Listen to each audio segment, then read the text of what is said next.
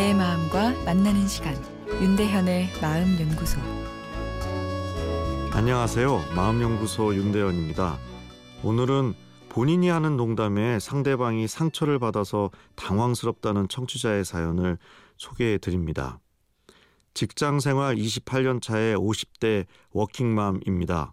성격이 외향적이고 활발하고 모임이나 직장에서 분위기를 편안하게 하기 위해서 노력하고 나름 사회생활을 잘한다는 소리를 듣기도 합니다. 아, 근데 얼마 전에 친동생이 내 말로 인해 오랫동안 상처를 받았다고 하고 다른 동생도 제가 속마음과는 다르게 다른 사람한테 상처를 어, 준것 같다고 하고 거기다 얼마 전에는 딸에게도 난 농담을 했는데 그건 농담이 아니라 남을 깔아 뭉개는 거라는 이야기를 들었습니다. 그 말을 듣고 큰 충격을 받았는데요. 어떻게 하면 내 마음과 자꾸 다르게 표현하는 이 농담과 대화 방법을 고칠 수 있을까요? 나쁜 의도가 없이 상대방을 재밌게 하려고 한 말이 오히려 상대방에게 상처가 된다면 내 마음도 너무 속상할 수밖에 없는데요. 사연 내용을 보면 직장 생활에서 소통할 때는 그렇지 않은데 가족 간 소통에서 이런 갈등이 생기는 것 같습니다.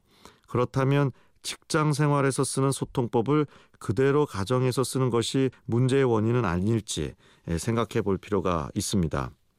직장 경력 28년 차면 직장 생활은 달인의 경지라 여겨집니다.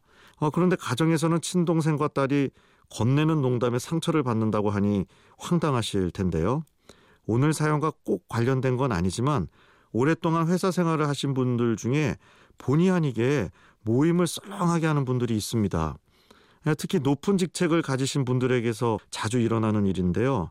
어, 예를 들면 회사의 임원인 A씨는 자신의 유머 수준은 코미디언 이경규 씨 수준이라고 생각하고 있습니다.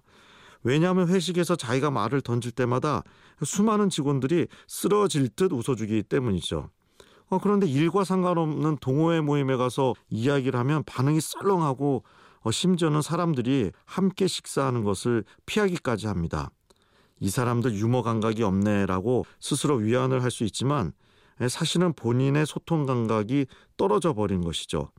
재미있는 이야기를 하지 않아도 직원들이 웃어주는 환경에 있다 보니 생긴 일입니다. 어떤 이유든 이 소통 감각이 떨어졌을 때 자기가 문제가 있는 것조차도 모르는 분이 많은데 오늘 사연 주신 분은 무언가 변화가 필요하다 느끼시니 반은 해결된 것인데요. 어떻게 소통 감각을 찾을지 내일 이어서 말씀드리겠습니다. 윤대현의 마음연구소 지금까지 정신건강의학과 전문의 윤대현 교수였습니다.